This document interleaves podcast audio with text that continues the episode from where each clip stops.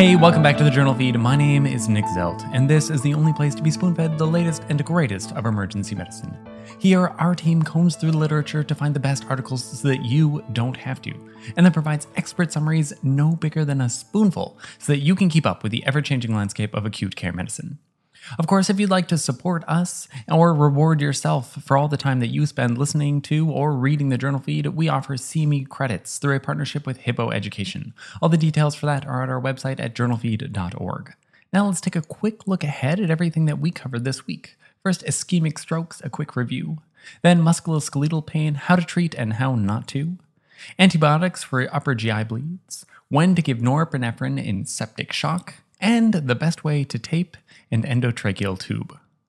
This, of course, is the audio version of summaries that are written by our lovely authors, which this week were brought to you by the witty Alex Chen, Aaron Lacey, Kevin Stoffer, Sam Parnell, and Clay Smith. And without further ado, the first article from this week was titled Acute Ischemic Stroke out of the New England Journal of Medicine. Strokes happen all the time, so we're constantly on the lookout. More than 700,000 strokes occur each year in the US alone. Thrombolytics and thrombectomies have completely changed the game on this terrible affliction, though. So let's have a quick summary of advice on how to treat this terrible disease from the New England Journal of Medicine. So, as with almost any patient you see, start off with checking your A, B, C's, and G's. That G, that's for glucose. Next, we have to find out exactly what we're dealing with. You have to determine the time since onset or the last time known normal. Use the NIH stroke scale for severity and the modified Rankin scale to assess premorbid function. Then these patients are going to need a CT non contrast rule out a bleed. And then you may use the ASPECTS score to grade the severity of the possible stroke on CT.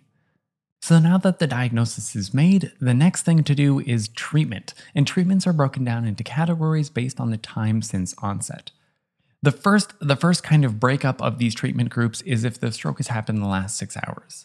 Now, if the stroke is considered disabling, that is with an NIH score of six or more, and it's been less than 4.5 hours since the onset, then you should give IV TPA in all eligible patients. Also, get a CTA or an MRA if you can, and then get these patients to a thrombectomy site if it can't be done in house. If ineligible for TPA, Again, try to get them out there for a thrombectomy. So, in short, essentially give TPA to these patients, even if thrombectomy is still on the table, okay? Now, for a little bit over that time point, there's still a role for TPA between 4.5 hours and 9 hours if thrombectomy is unavailable. And there is a large penumbra to core ratio. That's a maybe, though, kind of on the evidence side. Things are still coming out about that. Now, if the time of onset is between 6 hours and 24 hours, you should get a CTA or MRA for potential thrombectomy if they meet either the DEFUSE 3 or the Dawn criteria. I won't list all of those criteria here because honestly, you'll probably have to look them up either way. Now, for patients presenting in less than 24 hours with an NIH score of 3 or less, start dual antiplatelet therapy for 21 days within that 24 hour period. And then for the patients that present after 24 hours but before 48 hours, these patients are going to want to start on aspirin daily. Overall, in a spoonful, I hope you have MDCalc or something on your phone because you're going to need it for these patients. They need a lot of risk scores and then they're going to get treated according to the time since onset. Now, then, the second summary was actually from two articles. The first article was Non Pharmacologic and Pharmacological Management of Acute Pain from Non Low Back Pain, Musculoskeletal Injuries in Adults, a clinical guideline from the American College of Physicians and American Academy of Family Physicians. Whew, long title. And the other article was Management of Acute Pain from Non Low Back Pain Musculoskeletal Injuries, a systematic review and a network meta analysis of randomized trials. Both of these studies were out of the Annals of Emergency Medicine. Now, unless the podcast audience is much younger than I would figure, then I think that most of you have experienced some degree of MSK pain in the past. Even myself, as I record this, I'm standing in front of a standing desk because sitting for too long actually kind of makes my back hurt. In terms of the scale of this problem, it's pretty big. 15% of ER visits and 4% of all healthcare visits are for MSK pain. That's, that's no joke, that's a lot. And most of the time, it's just pain, though. It's not something that's actually going to do any more than hurt your patients. So, for this reason, the management of that pain is really important, especially keeping in mind the volume of these complaints. So, this study was a systematic review that looked at 207 studies evaluating 33,000 patients with acute, meaning less than four weeks, non low back pain. Combined in this study is another systematic review looking at predictors of prolonged opioid use after MSK injury.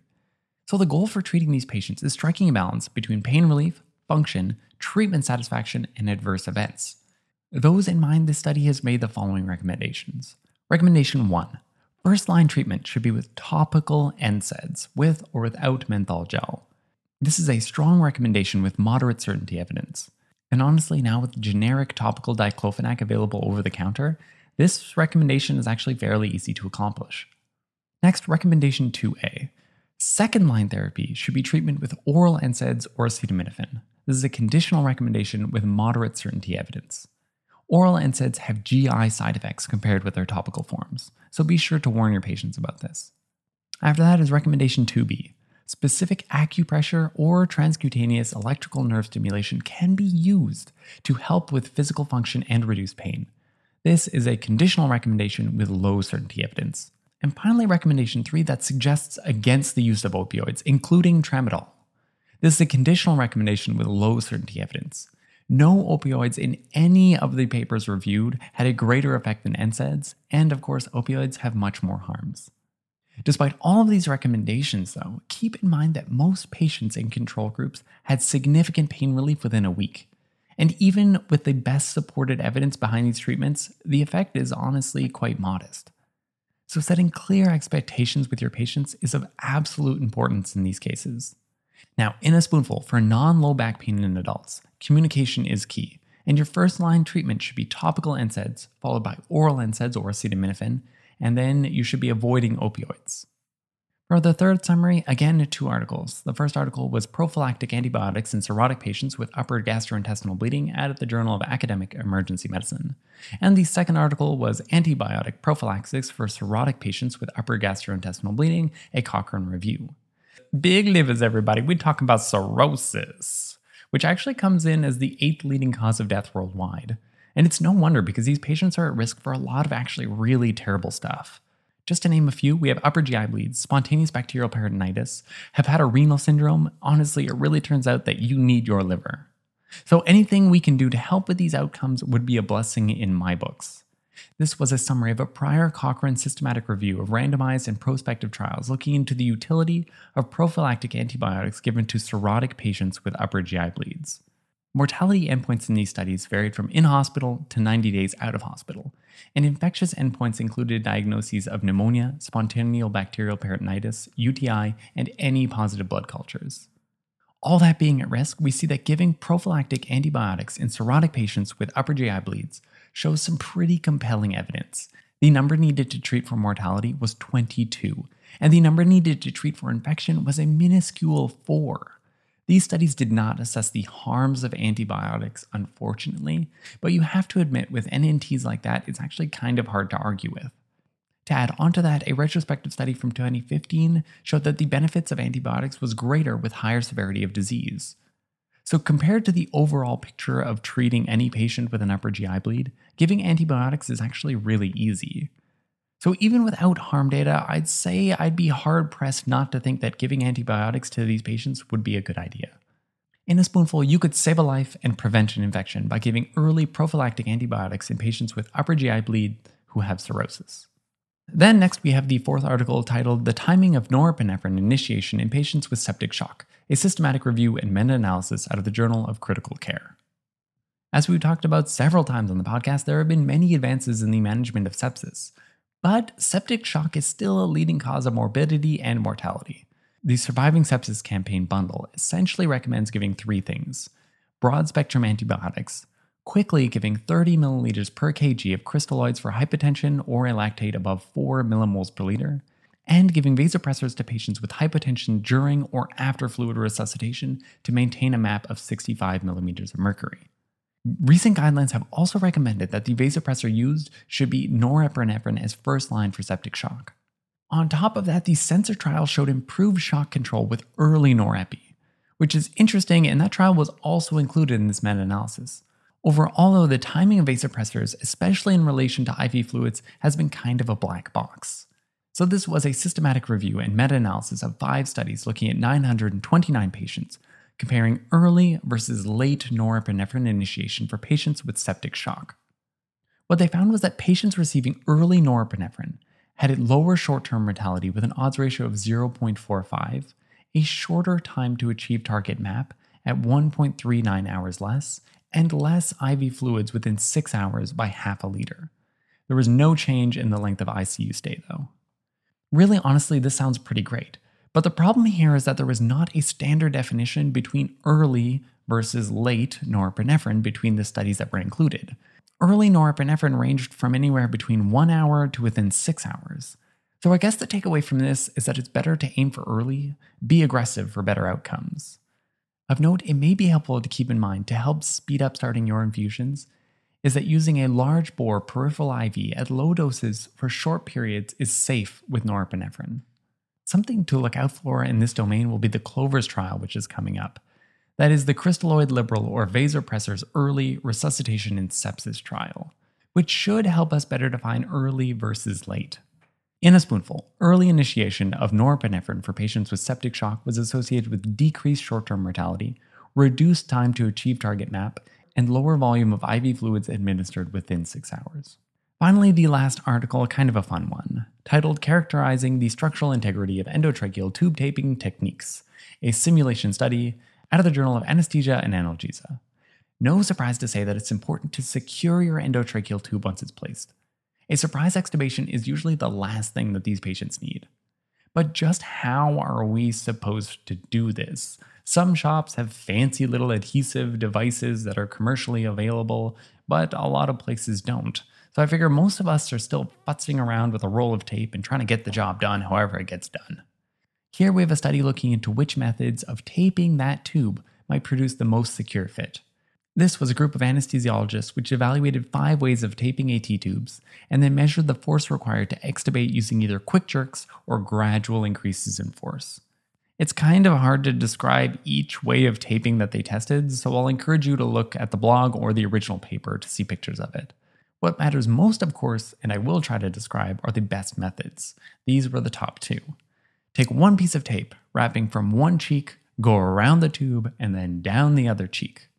The other method was taking one piece of tape, running it up one cheek to the midline, and then ripping the rest of the tape longitudinally up to that midline. Take one half of it, wrap it around the tube, and the other half goes down the other cheek. And then repeat this starting from the other side. The worst method tested was using this ripped tape method, but only doing that on one side. Ripping the tape seems to cause weak points, and in the methods with ripped tape, they tended to fail as a result of further ripping. So it may seem like taping is a pretty trivial step, but there are pretty big differences in forces between the different methods of taping. In general, it seems best not to rip the tape, and that the tape should go down both sides as far down as possible. Unfortunately, all of these studies were done on mannequins in a controlled setting, so the replication in real life might not quite be the same. In a spoonful, when comparing taping methods to secure your ET tube, a generous amount of tape, not torn, secured bilaterally and as far down as possible seems to be your best bet. Whew, that's it, everybody. That's all the summaries for this week. Let's do a quick rapid review of everything that we covered. First, be ready with risk scores and decision aids for your stroke patients and keep that TPA close at hand. Next, first line treatment for non low back pain in adults should be topical NSAIDs, plus or minus menthol gel. The next step will be oral NSAIDs or acetaminophen, and then try to avoid opioids in these patients. Next, in patients with cirrhosis and upper GI bleed, prophylactic antibiotics had a number needed to treat of 22 for mortality and 4 for infection. Strongly consider early antibiotics in these patients. From the fourth article, when to give norepinephrine in septic shock patients. We can say that it should be early, but we can't tell you exactly how early. Less than six hours would be a pretty good bet. And from the last article, a method to the madness at last. Tape your ET tube with non torn tape taping from one side to the other and going down as far as possible. And now we are completely done with this week. Links to all the articles summarized can be found at journalfeed.org, where if you haven't already, you can subscribe to our newsletter and get daily spoon feeds through your email. Our goal here is to provide better patient care through spoon feeding, and so we're trying to help you keep up the latest research one spoonful at a time. Thank you.